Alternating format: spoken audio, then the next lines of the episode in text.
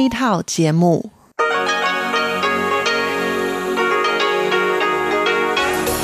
Đây là Đài Phát thanh Quốc tế Đài Loan RTI.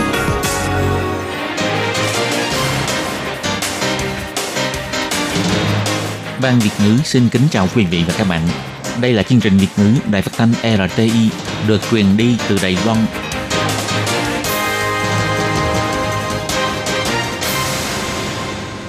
Tường Vi xin chào quý vị và các bạn. Chào mừng các bạn đến với chương trình phát thanh Việt ngữ Đài RTI.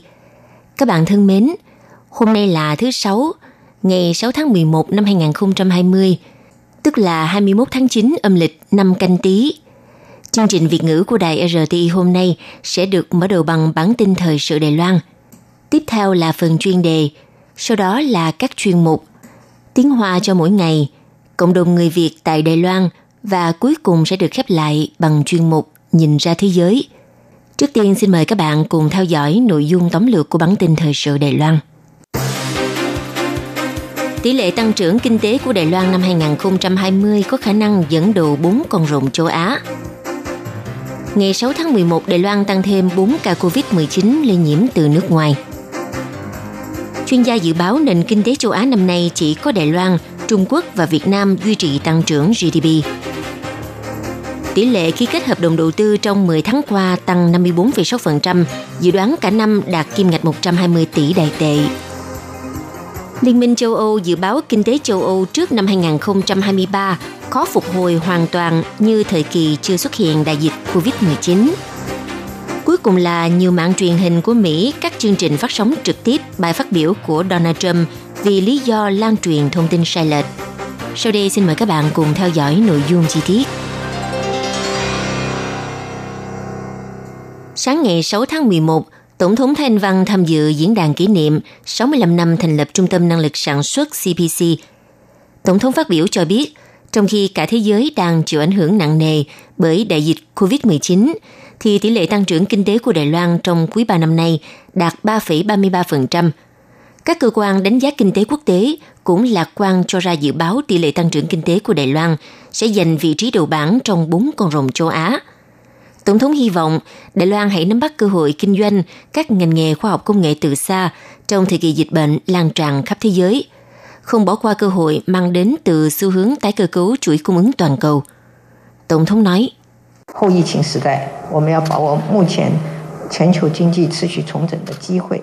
trong thời gian dịch bệnh, chúng ta nên nắm bắt cơ hội từ quá trình tái cơ cấu nền kinh tế toàn cầu, giúp cho Đài Loan tiếp tục giành được cơ hội trong quá trình tái cơ cấu chuỗi cung ứng toàn thế giới, giành được vị thế ưu tiên dựa trên nền tảng cơ bản của 7 ngành nghề sáng tạo mới của Đài Loan, giúp sức tiếp tục phát triển 6 ngành sản xuất chiến lược của chúng ta, đồng thời xây dựng Đài Loan trở thành trung tâm chế tạo nghiên cứu khoa học công nghệ cao cấp, sản xuất chất bán dẫn tân tiến và trở thành một trong bốn trung tâm năng lượng xanh lớn nhất châu Á-Thái Bình Dương.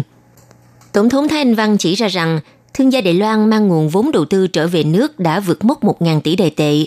Bà đặc biệt cảm ơn trung tâm CPC đã nỗ lực thụ lý các công tác có liên quan đến vấn đề đầu tư Đài Loan, hỗ trợ tích hợp doanh nghiệp Đài Loan cùng khai thác thị trường các nước chính sách hướng năm mới. Đội ngũ trung tâm CPC chính là đồng đội tốt nhất mang lại động lực cho doanh nghiệp Đài Loan hướng ra quốc tế. Trung tâm Năng lực Sản xuất CPC thành lập vào năm 1955 dưới sự thúc đẩy của chính phủ. Hơn 50 doanh nghiệp đã đứng ra góp vốn, thành lập trung tâm. Trung tâm Năng lực Sản xuất CPC đóng vai trò nhịp cầu nối giữa cơ quan nhà nước và doanh nghiệp tư nhân, hỗ trợ nâng cao năng lực sản xuất của doanh nghiệp, là một tổ chức tập đoàn pháp nhân thuộc Bộ Kinh tế, cũng là cơ quan cố vấn quản lý kinh doanh quy mô lớn nhất và sớm nhất do người Hoa thành lập.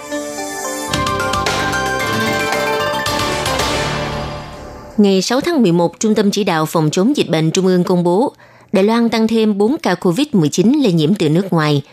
Theo thứ tự ca 571 cho đến ca 574, phân biệt nhập cảnh từ Indonesia và Mexico. Trung tâm Chỉ đạo Phòng chống dịch bệnh biểu thị ca thứ 571, 572 và 573 là ba phụ nữ quốc tịch Indonesia ở độ tuổi từ 20 đến hơn 40 tuổi, nhập cảnh hôm 22 tháng 10 với visa lao động nước ngoài. Khi nhập cảnh không có triệu chứng bệnh, ngày 4 tháng 11 mãn thời hạn cách ly và tiếp nhận xét nghiệm lần cuối. Ngày 6 tháng 11 cho kết quả dương tính với COVID-19, hiện đã được điều trị cách ly tại bệnh viện. Do ba ca bệnh này khi nhập cảnh không có triệu chứng bệnh, trong thời gian cách ly tại nhà không có lịch sử tiếp xúc với người khác, vì thế không cần điều tra phạm vi tiếp xúc. Còn ca nhiễm thứ 574 là một phụ nữ trên 20 tuổi quốc tịch Đài Loan, tháng 2 năm nay đi Mexico làm việc. Trong thời gian còn ở Mexico, từng tiếp xúc với người nhiễm bệnh. Ngày 30 tháng 10, bắt đầu có triệu chứng chảy nước mũi, nghẹt mũi và chóng mặt. Ngày 4 tháng 11, nhập cảnh Đài Loan chủ động thông báo từng tiếp xúc với người nhiễm bệnh. Sau khi xét nghiệm tại sân bay, đã được đưa đến trung tâm cách ly tập trung chờ kết quả. Trong thời gian chờ trung tâm cách ly liên tục xuất hiện triệu chứng mất khứu giác, vị giác. Sau đó đã có kết quả dương tính với COVID-19, hiện đã di dời đến bệnh viện điều trị cách ly. Ca nhiễm này có phạm vi tiếp xúc khá rộng, với 31 người cùng ngồi chung chuyến bay, trong đó 16 người ngồi tại hai hàng ghế trước và sau ca bệnh. 16 người này đã thực hiện lệnh cách ly tại nhà. Còn 15 người còn lại bao gồm phi hành đoàn và nhân viên sân bay vì đều được trang bị quần áo bảo hộ y tế nên chỉ cần áp dụng lệnh tự quản lý sức khỏe. Vừa qua, Tổ thống kê công bố tỷ lệ tăng trưởng kinh tế Đài Loan quý 3 đạt 3,33%, cao hơn 1,32 điểm phần trăm so với dự báo hồi tháng 8. Tập đoàn DBS Singapore cũng công bố dự báo kinh tế mới nhất của Đài Loan với mức tăng trưởng GDP cả năm đạt 1,8%. Bắt đầu từ quý thứ tư, sự phục hồi kinh tế mô hình chữ V sẽ chuyển đổi thành mô hình căn bậc 2. Chuyên gia kinh tế tập đoàn DBS bà Mã Thiết Anh chỉ ra rằng GDP Đài Loan quý 3 đạt 3,3% có biểu hiện khả quan hơn dự đoán trước đó.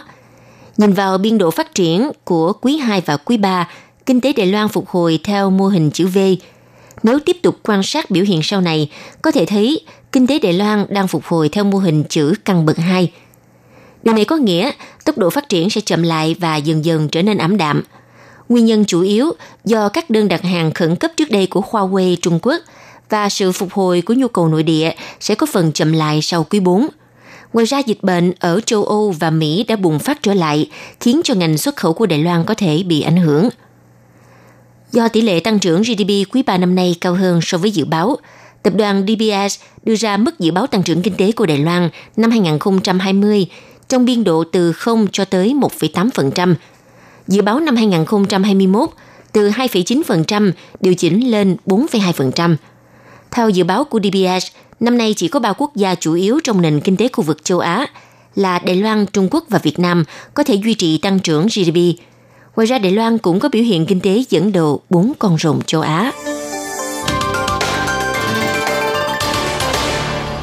Theo thống kê từ vụ xúc tiến đầu tư Bộ Tài chính cho biết, số lượng hợp đồng đầu tư được ký kết tích lũy sau 10 tháng năm 2020 đã đạt 103,4 tỷ đài tệ, tăng 36,5 tỷ trong năm, đạt biên độ tăng 54,6%.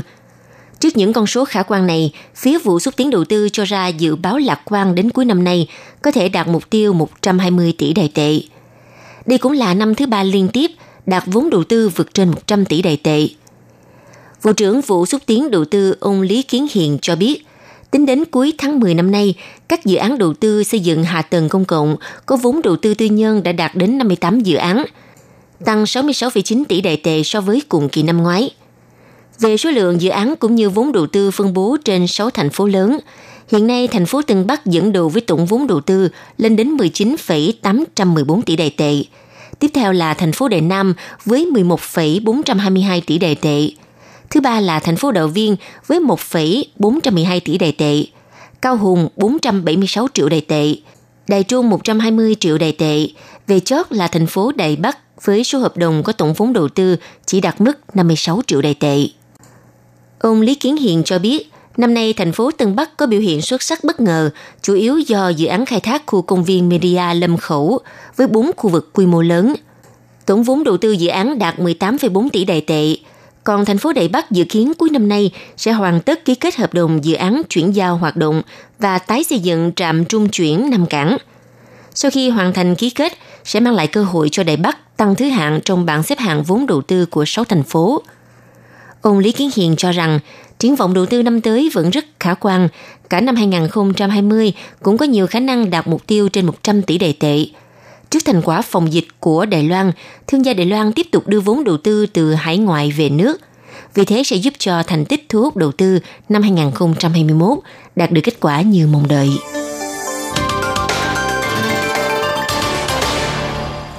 Đại dịch COVID-19 vẫn tiếp tục hoành hành khắp thế giới. Ngày 6 tháng 11, Liên minh châu Âu biểu thị đợt dịch thứ hai đang tiếp tục cản trở sự phục hồi mới chấm dậy của châu Âu, đồng thời cũng đưa ra lời cảnh báo trước năm 2023, nền kinh tế châu Âu khó lòng phục hồi hoàn toàn như thời kỳ chưa xảy ra đại dịch. Phó Chủ tịch Ủy ban châu Âu ông Vadis Dombrovskis giải thích cho biết, thực chất của việc công bố dự báo này là vì đợt bùng phát dịch thứ hai xuất hiện thêm rất nhiều yếu tố khó xác định. Chính vì thế đã dập tắt kỳ vọng phục hồi nhanh chóng của chúng ta. Nền kinh tế châu Âu sẽ không thể phục hồi hoàn toàn trước năm 2022. Ủy ban châu Âu biểu thị, theo dự báo mới nhất của Liên minh châu Âu, thì tỷ lệ tăng trưởng kinh tế của khu vực đồng tiền chung euro năm sau chỉ đạt mức 4,2%, thấp hơn nhiều so với dự báo đưa ra hồi tháng 7 với 6,1%. Cho dù giữa năm kinh tế phục hồi như dự đoán, giúp kiềm hãm phần nào biên độ suy thoái kinh tế của năm nay, tuy nhiên nền kinh tế vẫn mất đi động lực phát triển. Liên minh châu Âu cũng chỉ ra rằng nền kinh tế của 19 quốc gia sử dụng đồng tiền chung euro năm nay thu hẹp còn 7,8%, không như dự đoán trước đó là 8,7%. Một số mạng truyền hình Mỹ đã cắt chương trình phát sóng trực tiếp bài phát biểu của Tổng thống Hoa Kỳ Donald Trump vào tối ngày 5 tháng 11 giờ địa phương. Vì cho rằng ứng cử viên Donald Trump đang lan truyền thông tin sai lệch. Đây là lần xuất hiện công khai đầu tiên của Donald Trump kể từ đêm bầu cử đầu tiên. Trong bài phát biểu kéo dài 17 phút, ông Donald Trump đã liên tục đưa ra những tuyên bố mang tính khiêu khích và phát biểu chủ trương vô căn cứ – nhấn mạnh rằng đảng Dân Chủ đã sử dụng bỏ phiếu bất hợp pháp để đánh cắp cuộc bầu cử từ tay chúng tôi. Trong lúc đó thì tại các bang chiến địa có kết quả kiểm phiếu muộn đã cho thấy ứng viên Joe Biden đang dẫn đầu để đi đến thắng lợi cuối cùng. Người dẫn chương trình thời sự Brian Williams kênh MSNBC đã nhanh chóng ngắt lời và kết thúc chương trình phát sóng trực tiếp bài phát biểu của Donald Trump với câu nói Vâng, chúng ta lại đứng trên vị trí lập trường bất thường này – không chỉ ngắt lời Tổng thống Mỹ mà còn sửa sai lời Tổng thống Mỹ. Ngay sau đó, kênh NBC và kênh ABC của Mỹ cũng lập tức kết thúc buổi phát sóng trực tiếp bài phát biểu của Donald Trump. Người dẫn chương trình kênh thời sự CNN, biên tập viên Jack Tapper nói, đối với nước Mỹ mà nói đây là một đêm thật tội nghiệp. Phải nghe những lời này từ Tổng thống của chính đất nước mình với lời cáo buộc sai lầm về việc người ta có ý đồ đánh cắp cuộc bầu cử – Biên tập viên Jack Tapper hình dung rằng hết người này đến người khác có liên quan đến cuộc bầu cử, có những lời nói sai sự thật về việc đánh cắp bầu cử, nhưng lại không có chứng cứ. Đây chỉ là sự bôi nhọa. Quý vị và các bạn thân mến, vừa rồi là bản tin thời sự Đài Loan do Tường Vi biên tập và thực hiện. Xin cảm ơn sự theo dõi của quý vị.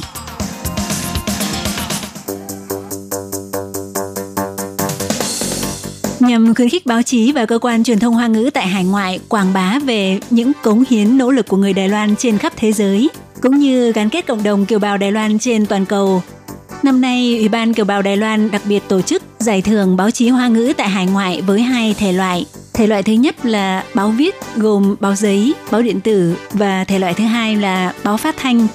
Tác phẩm dự thi phải được viết bằng tiếng Hoa và có nội dung sâu sắc, chuyên nghiệp, Giải thưởng là 2.500 đô la Mỹ.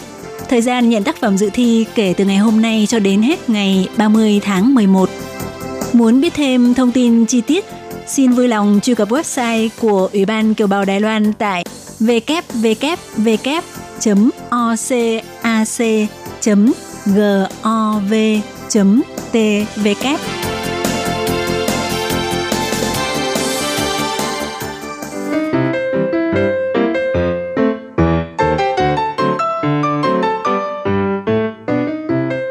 và các bạn thính giả thân mến, chương trình phát thanh tiếng Việt của Đài Phát thanh Quốc tế Đài Loan RTI được truyền thanh 3 buổi tại Việt Nam, mỗi buổi phát một tiếng đồng hồ.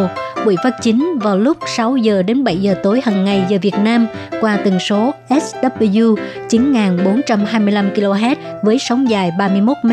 Buổi phát lại lần thứ nhất vào hôm sau 9 giờ tới 10 giờ tối qua tần số SW 9625 kHz với sóng dài 31 mét bị phát lại lần hai vào sáng hôm sau, lúc 6 giờ. Sau đây xin mời quý vị và các bạn tiếp tục đón nghe nội dung chương trình hôm nay.